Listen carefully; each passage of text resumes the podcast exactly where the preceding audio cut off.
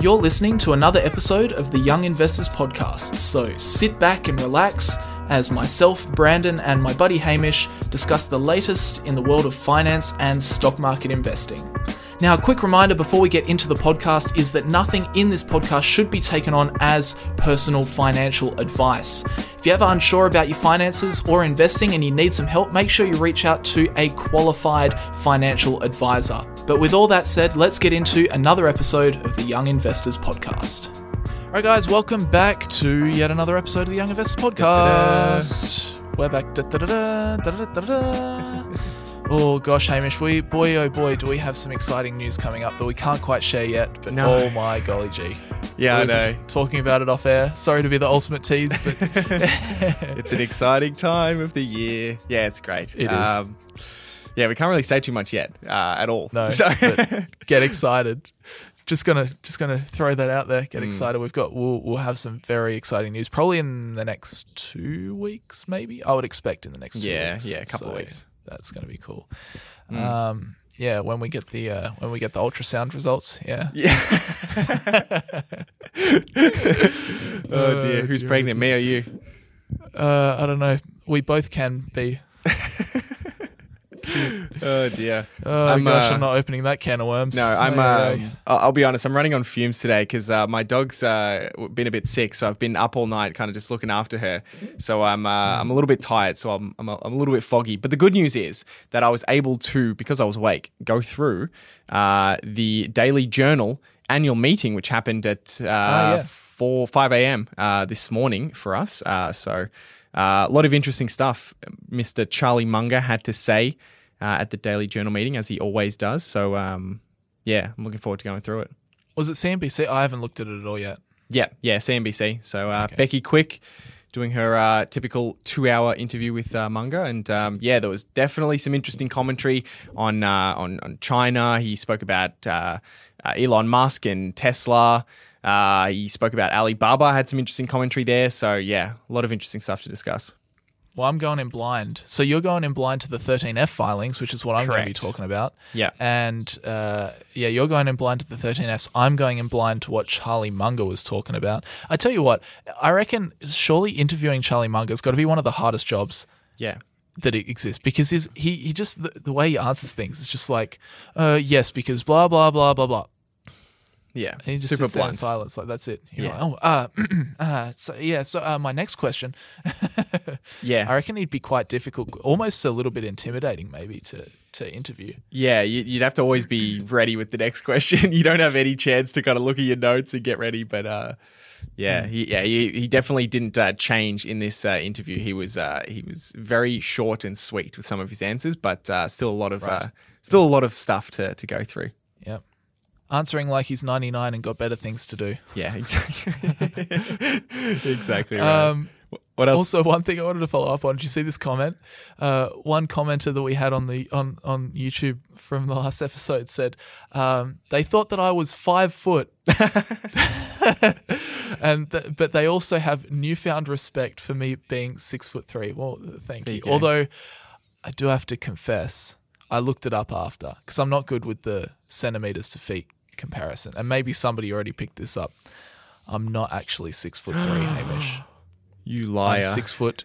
I'm six foot two and a half. Imagine you realize you're actually five foot three. oh dear, oh dear. No, that's crazy. Five foot. Yeah, 5 I'm foot not- uh, would be. Uh, that's quite short. Um, Yeah, I'm not even the tallest guy in the office. JJ, how how tall are you in in feet? Do you know? Six foot eight. JJ's six foot eight. jeez. He is a monster. Yeah, that's getting up there. Got. Yeah. Yeah. Jeez, you got some height on your team. You need some. Yeah, uh, I know. You need Yeah. to balance it out. You, you're gonna have to hire someone who's like four foot eight now. Just, Nah, it's all right. Claude's pretty short. it's funny when you when Claude and JJ stand together.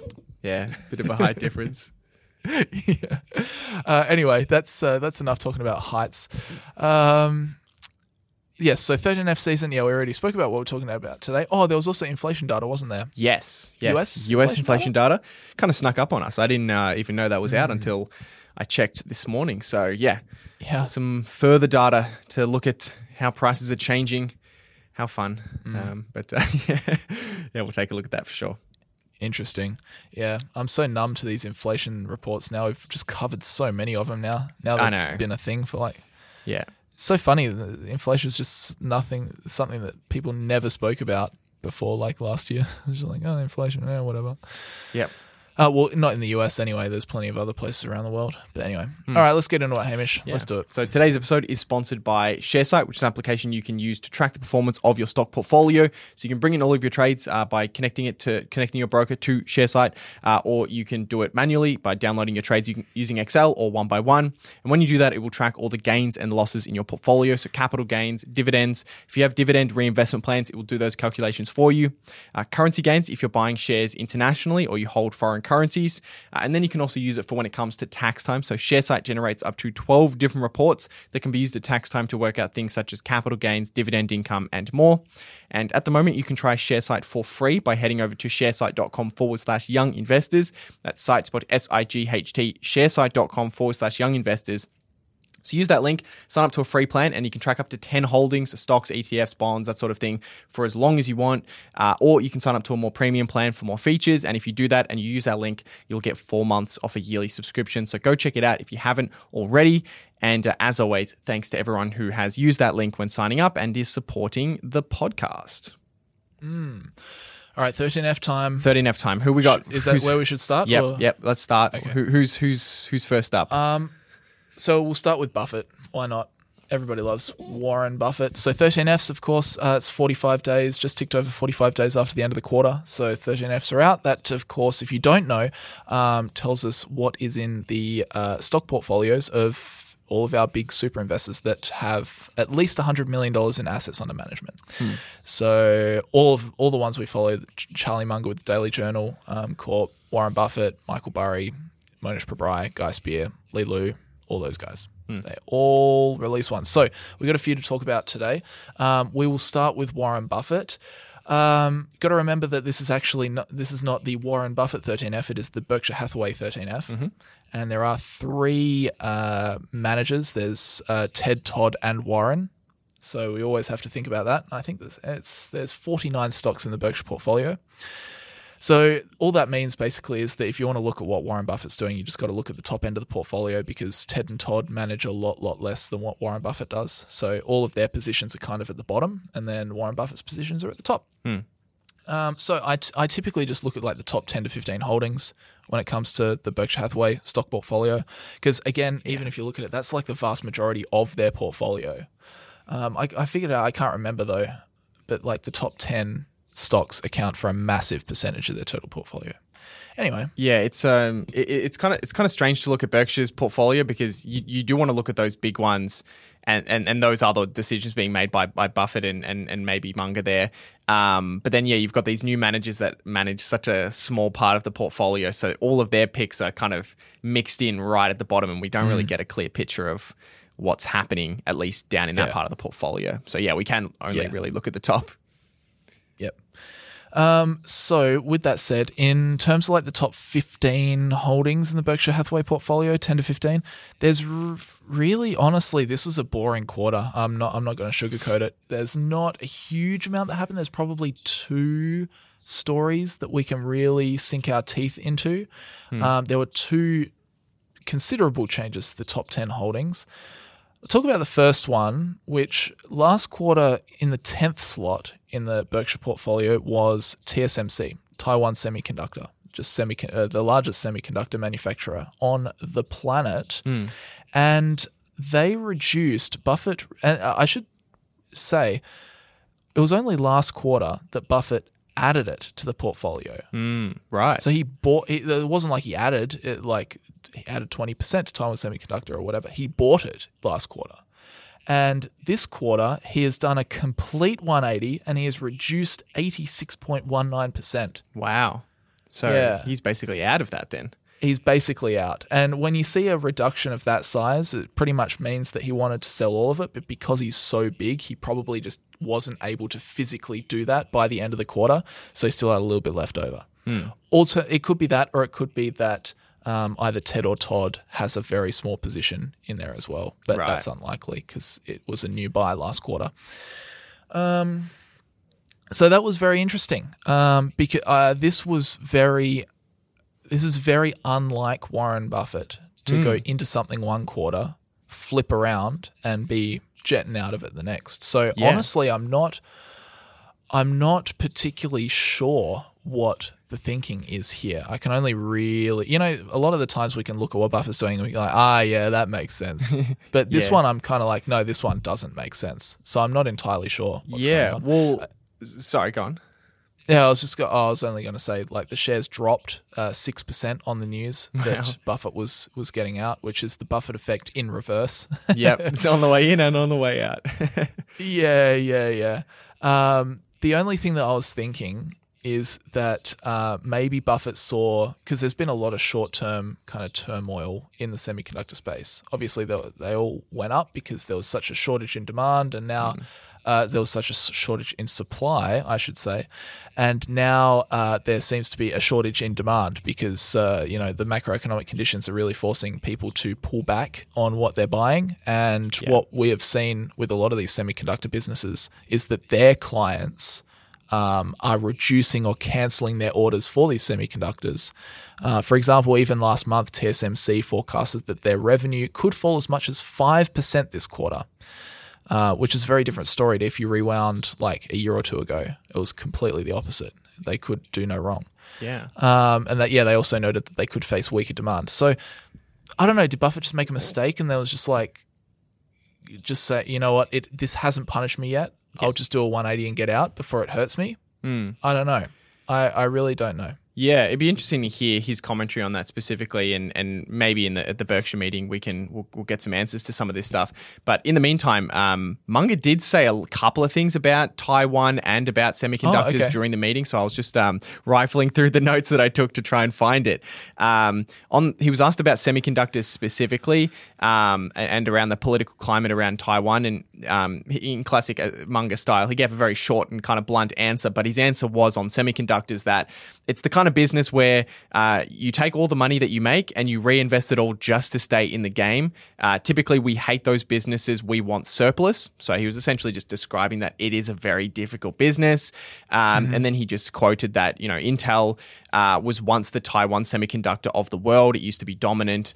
Uh, and, and now, very quickly, they're, or at least in his view, they're falling behind. So, yeah, that, that kind of falls in line with, I guess, what Berkshire has done with the company, which is um, at least Munger seems to believe just overall it's it's a bad business to be in. So um, may, okay. maybe um, Buffett kind of followed in in, in Munger's um, view of that um, now. Right. So yeah. Right. No, no, maybe no obvious competitive advantages around. I don't know semiconductors at all. Yeah. But it, sa- it sounds, well, the way it's certainly spoken about in the media is that it almost seems like it's like they're a commodity. And we know Yeah. that once you start drifting into commodities, there are no moats because you're all kind of making, uh, of course, the chips are different and whatever, but they're made in the same kind of process by the same kind of machinery, Yeah. just tailored to each individual client. So it kind of is commoditized. Well, especially as the if the innovation curve is slowing down, then there is very little advantage that different companies will have. There's no kind of scale advantage of being able to invest more into staying ahead and having the fastest chips. Um, so that plays a, a, a considerable role as well. Um, he was also asked about whether the uh, I think he was asked specifically about the company uh, in in Taiwan and, and whether this was related to the U.S. China relations. Um, and he basically said no. Uh, he said that he doesn't think that that China will go in and, and try and take over Taiwan. Uh, he said after uh, he said that the chance of a big confrontation with China has gone down uh, due to what's happening in Ukraine. Uh, the Chinese leader is smart, a practical leader. Uh, Taiwan doesn't look like a cakewalk anymore. uh, That and, and that helps people looking to invest in China. So that was his kind of commentary on on Taiwan um, specifically as well. Interesting. Um, okay, so that's TSMC. Uh, the other th- big thing to talk about from Warren Buffett's portfolio was a 12.35% reduction in Activision Blizzard. Okay. Again, it's reasonably un-Buffett like. Um, Uh, I'll, I'll get to why. Uh, so, for those that need the fill in, uh, Microsoft is trying to acquire Activision Blizzard. So, Buffett is not in Activision Blizzard because he loves the business and wants to own it for the long term. He's in it because it's turning into an, a potential arbitrage opportunity. Um, so, Microsoft is trying to acquire Activision Blizzard for $95 per share. That's in an all cash deal, which was announced last April. In December, the FTC filed an anti antitrust lawsuit to block the merger. The FTC said the agency alleges that the deal would enable Microsoft to suppress competitors to its Xbox gaming consoles and its rapidly growing subscription and cloud gaming businesses. So the FTC stepped in.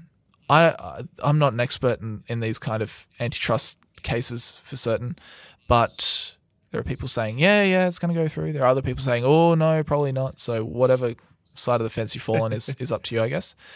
Um, but I find it interesting that he's just reduced by 12%. And it's interesting that he also reduced by, in Q3, he also reduced by 12%. He sold 8.26 million shares in Activision. So hmm. I'm trying to just think, like, why would he be doing this? And maybe you have a better insight on this than I do. But to me, is it just he feels like he's a little bit less confident in the merger just going through. So he just wants, like, he, he's still on balance. He thinks that it will go through, Hmm. but he still wants to maybe reduce his stake and reduce the downside risk by just lowering his stake. Yeah, I don't know. Um, I don't know. I, I, I think it's hard to tell. I think I think I think it's difficult to tell what in when when you have these trims, what's related to the actual investment itself, and maybe what's related to some kind of tax harvesting that's or true. or some other kind of um, some other kind of opportunity that he's found, some kind of you know short term bond opportunity that might be him in the portfolio that we just don't see. So I, I think it's hard to say um, specifically unless there's a really significant move. Um, but yeah, I, I don't really know. Um, and, and we can't really look to Buffett's kind of uh, what he said in the past because you know historically he's he's been the guy who doesn't trim positions. If he Doesn't trim, yeah. if he if he falls out of favor with the stock, he's out. And if he likes the stock, he's basically all in. he, he'll, he'll invest heavily. So he, so trimming is is something that he's done. You know, he's done it consistently over time, even though that's what he said at meetings. And so um, yeah, I, I don't really have any insights on specifically what that could be. The only other bit of information I remember is that Todd, uh, it was either Todd or Ted, I don't know which one, made an investment in Activision Blizzard at around this price, I think, as well. They, they made that investment not too long ago. So I think Right. that maybe in the back of Buffett's mind, he's probably come to a similar conclusion and, and, and just been like, okay, well, if things don't work out, then I probably still hold a decent business um, at a decent price because that's what Ted and or Todd went into thinking. They didn't know that the Microsoft thing was going to happen when they made their investment. They were just buying the business for the business. So hmm. maybe there's an element of that that he's he's not super stressed about selling all of it. Maybe he's just gotten a little bit less confident. I don't know. Anyway, Don't know. Moving on, uh, he also you reduced US Bancorp by 91%, Bank of New York Mellon by 59%. So that's kind of been a trend the last couple of years. He's just gotten rid of the US financials and he has continued to do that. Well, all the US financials except Bank of America, which he absolutely adores, Yeah. which is currently his number two stock at 11.19% of his portfolio. That's um yeah, yeah. we got some commentary from Munger as well on that, so I can um Oh, I, I can talk okay. about that.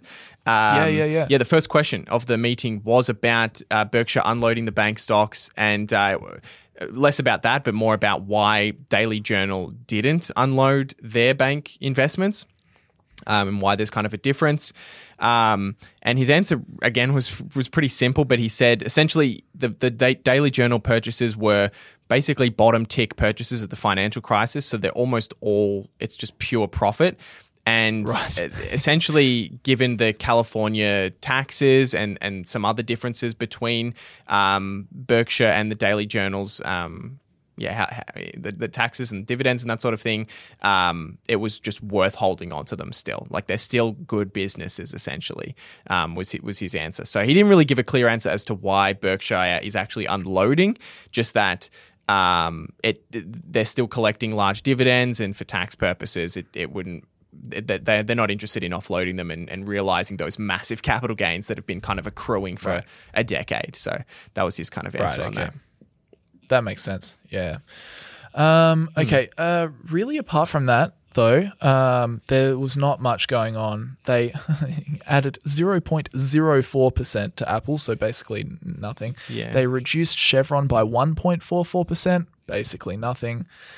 And then the rest is just not interesting. It's just so far down I'll, the um, list. I'll, I'll add one that I, I saw was interesting in some ways and not in another. Um, to Paramount, they uh, added a small amount to the position, but Paramount represents 0.01% uh, of the portfolio. So it's very, very small. But uh, on the flip side, if we're looking at Paramount as a business, Berkshire now owns 15% of the company. So it is a tiny, Oh. tiny percent of Paramount, but uh, clearly somebody, uh, likely Ted or Todd, uh, likes the business and has accrued quite a significant ownership in Paramount. It's a small company, so they can't really make it doesn't make much difference to the overall business of Berkshire. But clearly, they're very um, uh, uh, bullish on the on the investment because they own fifteen percent of the company now. So it's just funny that oh, you look at Berkshire's thirteen F and it's it's a tiny tiny percent, and then but in terms of the company, it's like they've they've basically bought you know as much as they could buy before they're starting to really force the stock up um, or Yeah. just acquire it's, it. um, it's point point five three percent. Oh, there we go. Berkshire portfolio. Yeah, point five three percent. oh, sorry, yeah, the, yeah, yeah. yeah, yeah.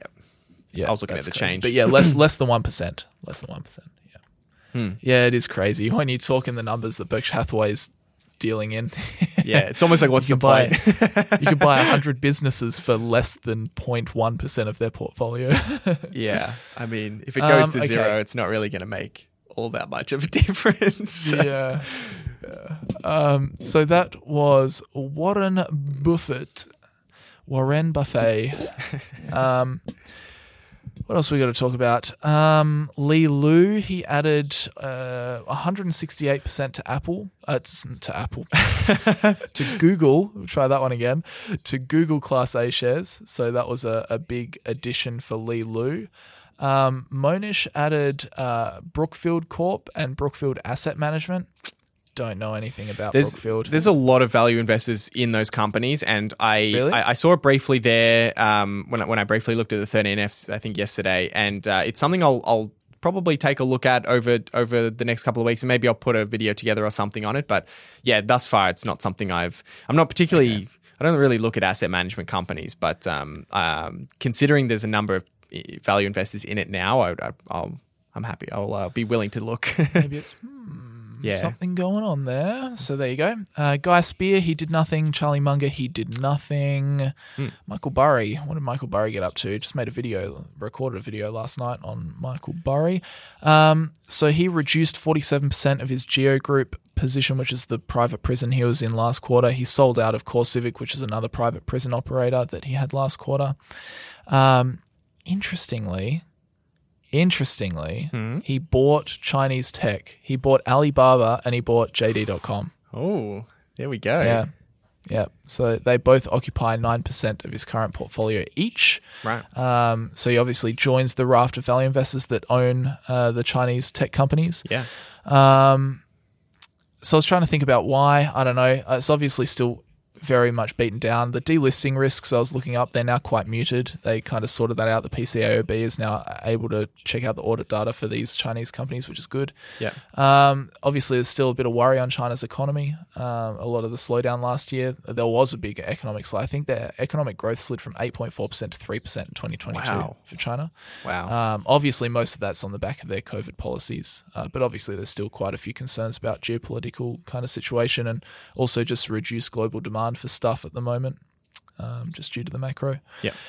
Um, what else do I have to say? Um, he did actually time them quite quite beautifully because both they've both both of these companies have just been on an absolute tear at the start of this year and even to the end of last year, I think. But there was a very obvious like big dip in Q4 for both of them that I feel like he's just probably he's probably just making a trade. Let's be real, it's Michael Burry, but yeah. probably just seeing that the stocks have just fought, dipped very sharply, suddenly gotten in, and then what do you know? They've reversed their trend and have now been on a bull run. So he's done very well. He's he's been talking a lot recently about uh, how his he, how today's market looks a lot like the early 2000s, and and back then he was doing kind of very traditional Graham style value investing where sometimes he'd hold things for short periods and just realize the value and get out. But yeah, often he was holding um, stocks for a little bit longer than that. So and that's certainly not something we've seen with Burry recently. I mean, every quarter it's it's a new portfolio. It's brand new. Um, he he sells everything, buys something new, and then does it all over again. Or he just has a portfolio of options, or he just has some weird stuff going on. So it'll be interesting to see if yeah. maybe he does start to build out some positions that we see stay in the portfolio for a little while, and um, these Chinese stocks could potentially represent some of that because they are good quality businesses. Um, Munger on uh, investing in China, he essentially said the same thing he's been saying um, forever, which is China has stronger companies and they're at cheaper valuations. So the risks, eh, whatever they are related to the the um, the, the governance in China, is offset by the higher return that you get, both from them being cheaper and the business is performing better. So it's kind of a double edged. Yeah. Um, you get kind of uh, the best of both worlds.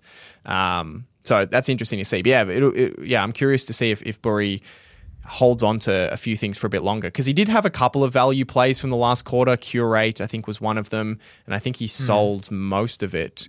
Um, yeah, seventy percent. Yeah, so that was interesting to see. Um, it hadn't performed that great since he bought it, so I would have um, mm. thought he might have hold, held some of those a bit longer. But there we go. Yeah, so I think that they weren't massive positions, nine million dollars each. I think he manages upward of 160 million, but okay. still interesting. He he his portfolio is only like 49 million at the moment, so he's got a lot of either cash or short positions or something else. Yeah, um, he's got something brewing so, yeah, in the background.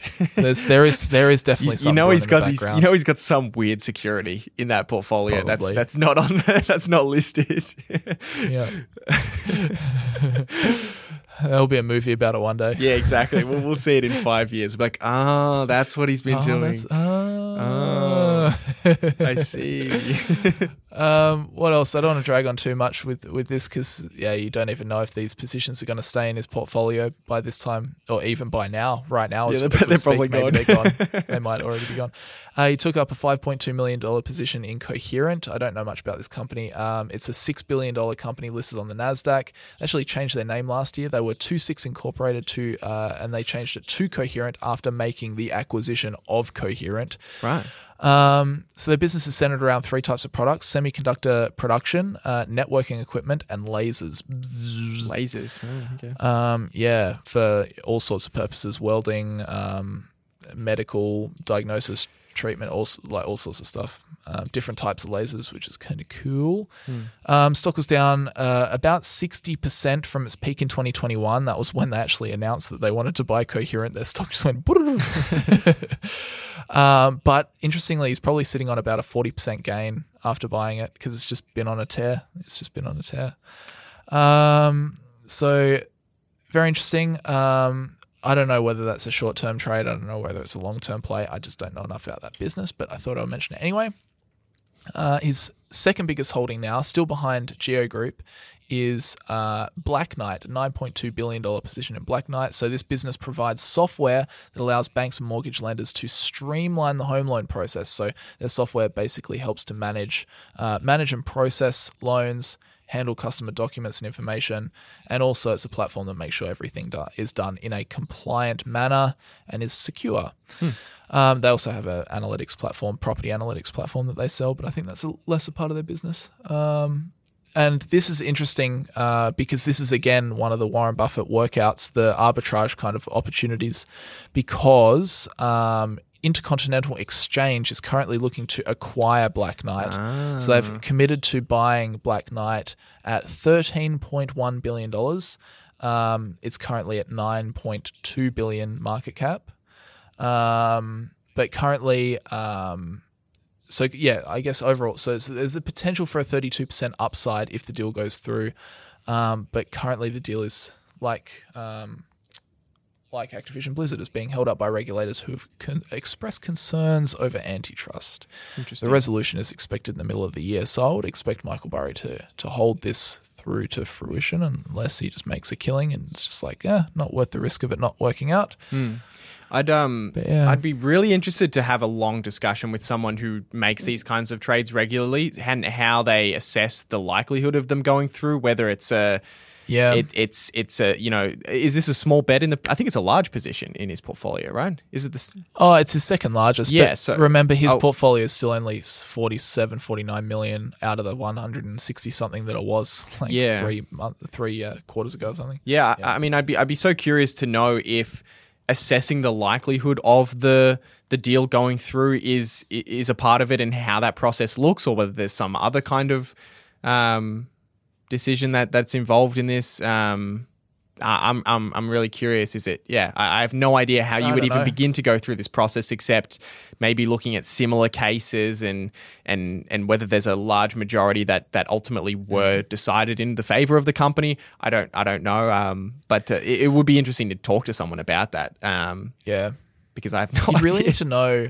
You'd really need to know like how the FTC works, what they're tr- like trying to achieve, what what their focus is from Yeah. higher up. You know, what do they need to? T- it's kind of like what we're what we're talking about with ASIC and stuff. Like what how how does ASIC You think about things? Yeah. What are they trying? What are they trying to do? What are they trying not to do? That's that sort Yeah. of thing. Or you know the judge. Yeah, well, you know. hey, mate. Barry. Oh, ba- oh, are you on that case? Oh. Look, I haven't seen you in a while. You want to catch up over drinks on Friday night? Yeah. Yeah, check Barry's calendar. Who's he been meeting for lunch? I don't know. The guy gets investigated by the FBI already. So. Uh, all right, Hamish. That's all I got to talk about for 13Fs. All right. Only half the podcast. Well, this podcast is basically half the 13Fs, half the Charlie Half Munger, Charlie Munger. Daily Journal meeting. So, um, yeah, tell me about Charlie. What's going on? Yeah, What so going on? uh, yeah, so we, we had the annual Daily Journal uh, meeting, which happened, which essentially is uh, five minutes of them doing their annual meeting, and then uh, two and a half hours of uh, a nice Q and A session with Mr. Munger, um, which uh, where we get to kind of hear all kinds of uh, answers from uh, Munger about i- investing and and his his life principles and all kinds of things. Um, and there was a lot of interesting points uh, that were, were discussed. I spoke about a couple of them already, um, kind of as you were going through the 13Fs, but um, I'll see what else we got here. So, ChatGPT came up pretty early, which um, I thought was uh, interesting. He was asked about the impact of ChatGPT and AI on uh, the Daily Journal business and just businesses as, at large. He said, uh, uh, AI will continue to be really important for businesses, but there is a lot of crazy hype on the subject uh, at the moment. And he essentially said it won't do everything, and a lot of it is nonsense. Um, and to that, I, I probably agree with him that uh, there is quite a bit of hype, at least at the moment, around this sort of stuff. It's very exciting, but um, but there is a so many news articles being written about it. It's just like everywhere, and all the AI stocks have gone up, and blah blah blah. It's just like this one thing happens, and then all the analysts at Wall Street go, oh, "Look at that! We better start investing in AI." Yeah.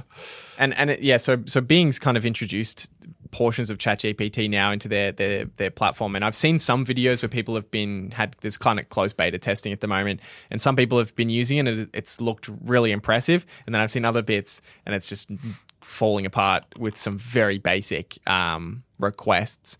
Um, so yeah, it, it, it's certainly still very uh, early stage. It's um some questions you'll be blown away by the answers, and others it, like someone was looking up um, on on Twitter was looking up different financials for a company, and it just got every single number wrong. Um, so it, it, it's it's not it's not going to be great. it's not great uh, so far at, at doing some things, but um, but it is interesting. That's for sure. Um, yeah, sorry, I'm, I'm distracted. I was just looking at Bing. Yeah, so you can And, um, you can um you can join a um, wait list. Plan me a workout for my arms, abs, with no sit ups and no gym equipment.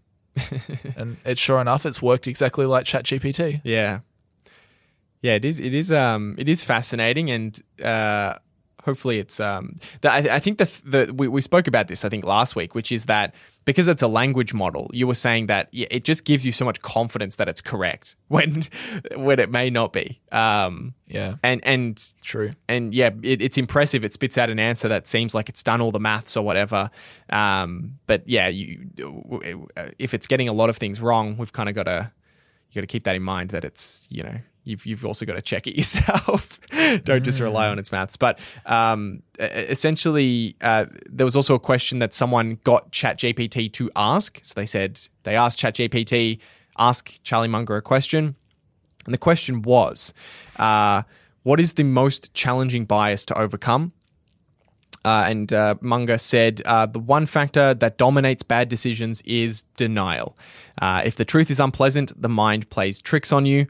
And he said uh, his greatest example of denial is the investment management industry. Uh, essentially, he said 95% of managers won't beat the indices and they know this, yet they continue to charge fees to underperform the index, index, indexes. And he basically said they're going to continue to do it because they've got kids and they've got a wife and they want that new house. And it's it's just a form of denial that they most of them live in, which is that they know that their business is selling advice that's bad or that performs worse than what could otherwise be achieved with index, index fund. So um, mm. I thought that was an, an interesting answer. Um, from Munger, yeah. and um, yeah, he doesn't stray Definitely. away from from taking a pot shot at uh, the traditional management industry. That's for sure. Yeah, classic. He doesn't like him, but fair enough. I mean, yeah. I don't like him either. Yeah, it's uh, there's, there's, a, there's a lot of uh, interesting characters in the uh, investment management industry. We'll, we'll just say that. Mm-hmm. Um, probably, yeah. I think the most shocking thing that kind of uh, came out of left field from this uh, from this meeting was on Alibaba. Uh, he actually said, and I had to go back and listen to it again because I thought that I misheard him. He said it was the worst mistake he's ever made.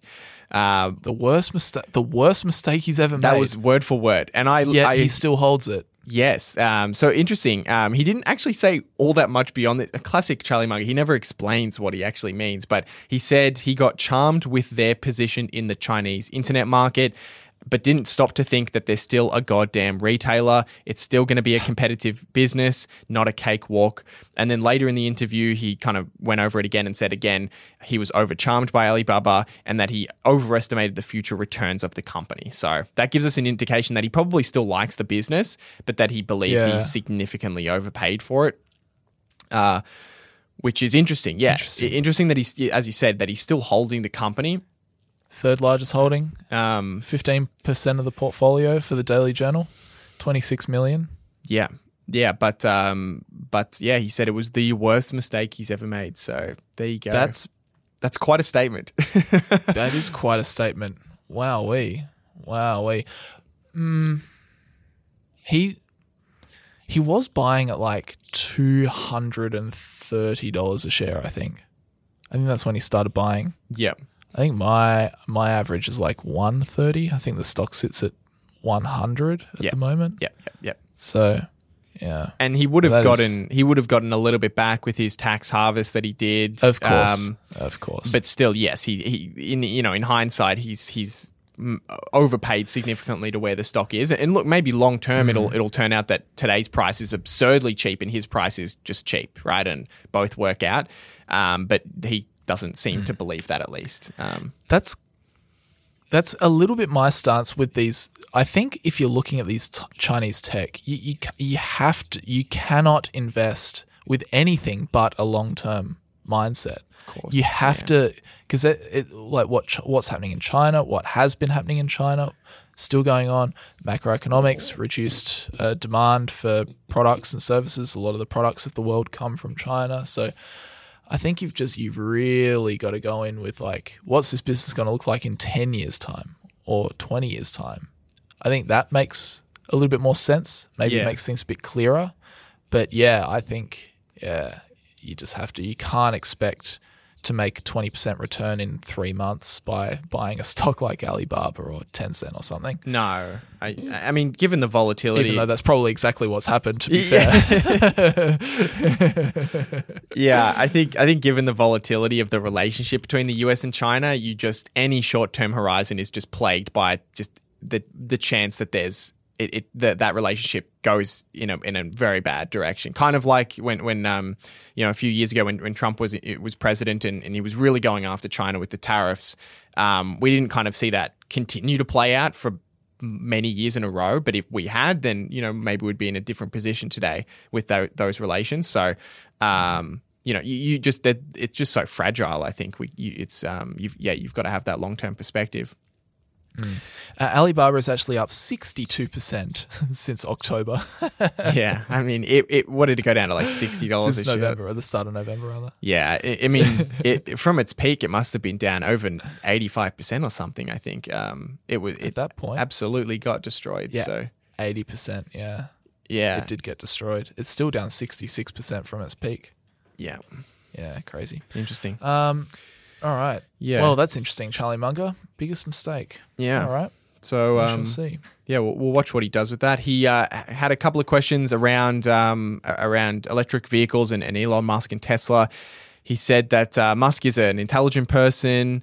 Uh, he was asked about whether his takeover of Twitter is good or bad for America, um, and Munger just said, "I don't use Twitter," which is fair enough. Um, Fair.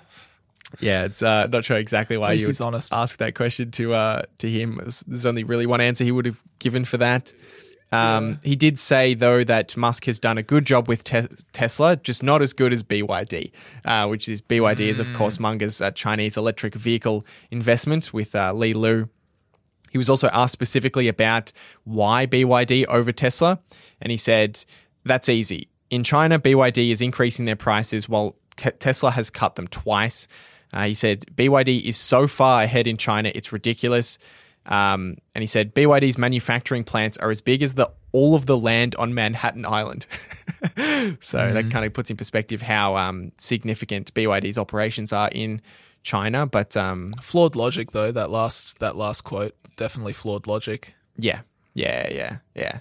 If you like, if you why if you can churn out more cars in a smaller footprint, that's better than just being able to say, "Oh, look, we have manufacturing plants that cover more surface area than Manhattan." Yeah, oh, I okay, mean, that yeah. means you've had to pay for more land, you've had to build more warehouses, you've had to tool more lines. It's like Yeah. Yeah, flawed logic because Tesla's um, strategy is obviously completely different. Get the most amount, out, like increase the production pace in your lines as much as you possibly can, so you just don't need that kind of volume, uh, that factory volume. But anyway, so definitely, Charlie, that that was silly of you, mate. That's very obviously flawed logic on that last point. But the rest of it, mm, we'll see. Who's who? Who makes? Does Tesla make more cars in um, China than than BYD? No, BYD is I so. larger. BYD deliveries. China. Because I I haven't looked at I haven't looked at any of this stuff. So Yeah, um, I don't. It's, but I would presume by his commentary that that BYD is significantly larger. But um, Yeah, it says. Hang on, I'm just trying to find it. China ships. China ships 6.5 million units of new energy vehicles in 2022. Yeah, but what about BYD? What about BYD? No, I don't think I'm going to find it. Anyway, that's I'll all have a look in the background. Yeah, you, yeah, You I'll keep going. have a look in the Um, background. Yeah. He was asked why Berkshire sold BYD, but uh, Daily Journal didn't. Uh, and he essentially said, uh, We're not trying to be a, a mini Berkshire, so sometimes we'll do things differently. Um, and then he went on to say that BYD is selling at 50 times earnings, so it's understandable that someone would want to sell at that valuation. So um, that gives you an interesting kind of um, uh, difference in opinion um, between uh, what to do when a stock gets to 50 times earnings. Charlie has had a long track record of not wanting to sell anything. If it's a great business, he's very happy to hold on to it. I'm sure he's, well, not I'm sure, I know he's not buying at 50 times earnings. And he doesn't want to overpay for businesses like that. But if he buys them cheap and they run up, he's very happy to hold them. Um, the exact same thing is true with Costco, which is now sitting at 40 times earnings. He didn't buy it at 40 times earnings, but he's very happy to continue holding those those businesses. So, um, I found I found this. In December, BYD sold 235,000 vehicles in China. Of those, 122,000 were plug-in hybrids. Okay, so like half-ish uh, plug-in hybrids. The rest were battery electric vehicles. Okay, so let's like say 120,000 electric vehicles. Right. Uh, it sold over 900,000 of each type in 2022. Tesla made 55,000 battery electric vehicles in China last month and a total of over 700,000 for the year. So 700 versus 900. Hmm. okay, so, they're, they're, not too they're pretty close. different. Yeah, They're not too different in terms of deliveries, but what they make per true. vehicle, I'm not sure. Yeah. that's not something I've looked at. Um, Yeah, so I'm not sure. I need to go back over that. Uh, Um, anyway, sorry. Yeah, uh, so that was that was basically it on BYD. He was asked about uh, someone asked what could breach Costco's economic moat, um, and he said as long as they keep their culture and low markups, there's no stopping it. Um, and uh, that you know I think feeds into the whole idea of scale economies shared, which is that they've got this scale, and if they just continue to under markup every company, then even if other companies with smaller scale used the same markup, they would they would be making far less profit than Costco. So Costco is in this very unique position where if they just continue to deliver um, their additional economic benefit, their additional scale benefit back to customers in the form of lower prices, there's really no stopping them.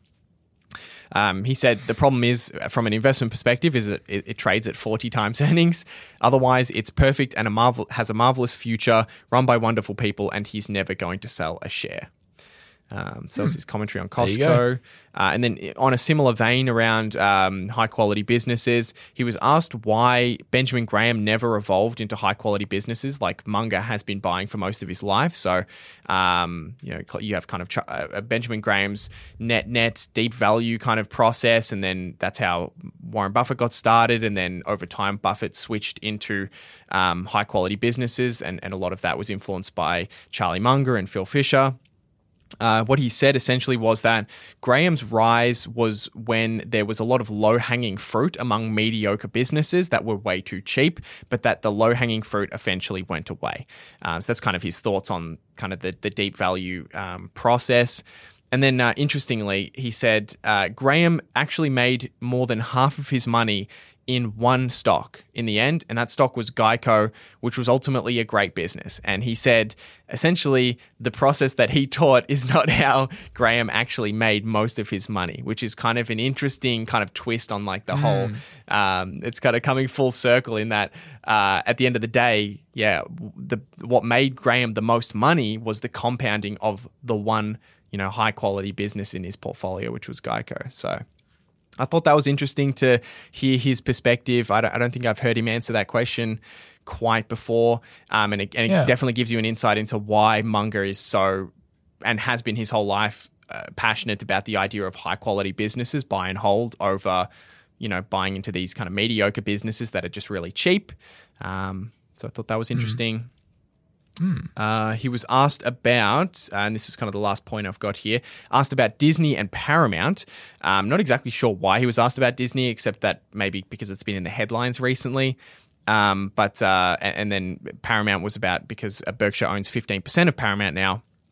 On Disney, he said uh, every business that Disney owns has gotten tougher. Uh, ESPN used to be a gold mine, now it's a difficult business. Uh, and unfo- unfortunately, that's just what happens in business. He also said uh, when a new technology comes in, it's often the incumbents or the legacy businesses that mess up the shift. And he ga- kind of gave an example, which was IBM, um, which for most of his life has been this, the uh, a company that has been ad- admired. And then the last 10 or 15 years in the internet age, they've kind of fallen quite behind some of the other big uh, computer companies. Uh, and then on Paramount, he said, uh, in, in terms of why he hasn't, Daily Journal hasn't invested in Paramount, but Berkshire has.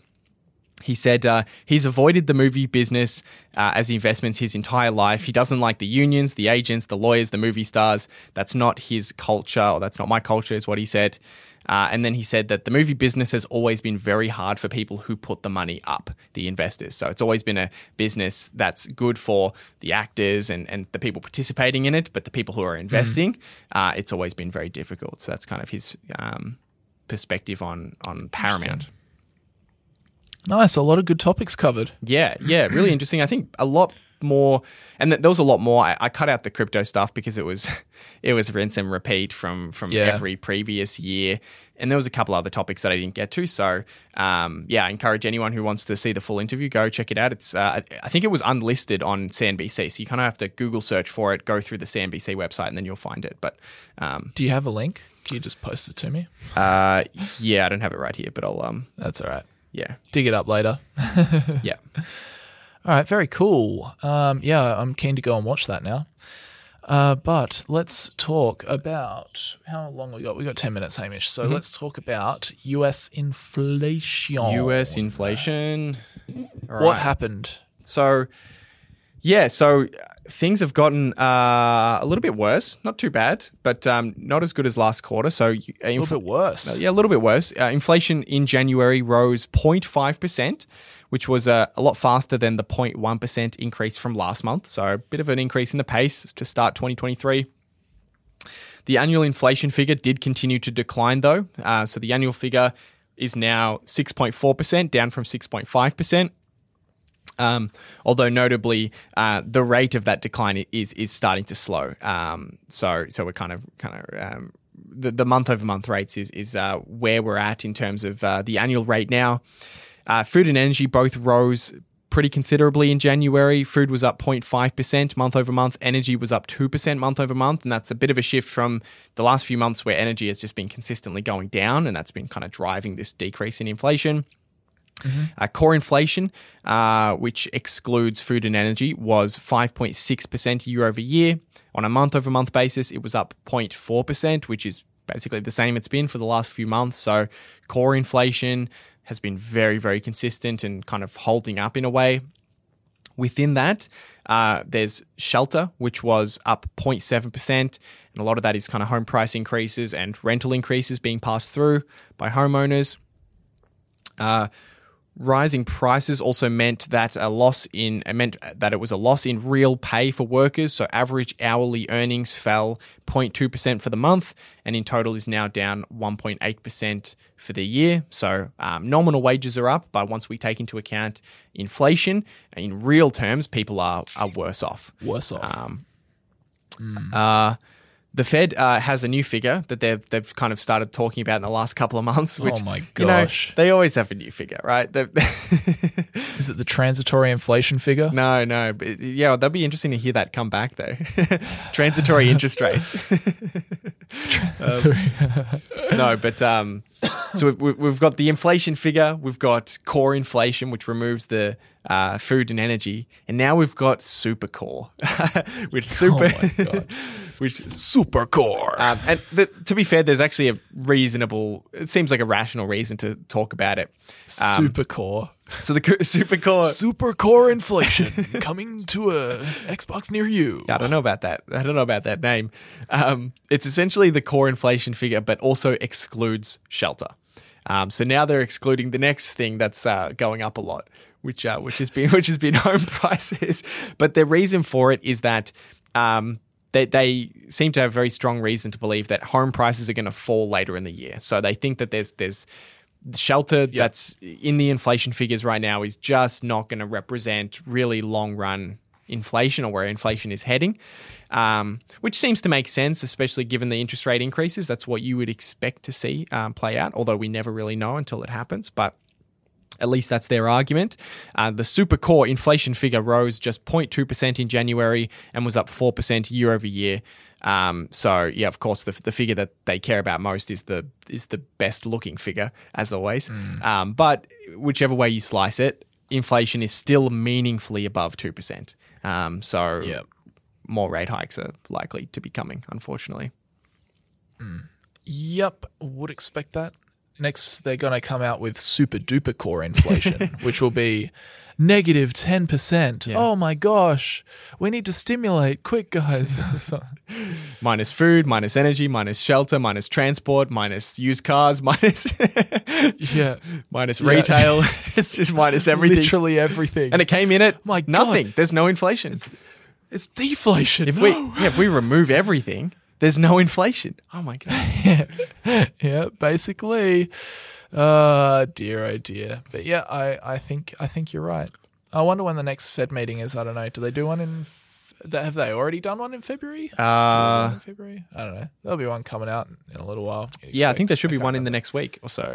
Uh, actually, no, it was at, no, sorry, it was at the start of February was the last one, so it'll be the start of March, I believe. Um, Yeah, except there's they're not always perfect. No, they do. Uh, I think they do ten meetings a year or something like that. Ten, yeah, in twelve months. So we've had the th- one which went from the thirty first of Jan to the first of Feb. Yep.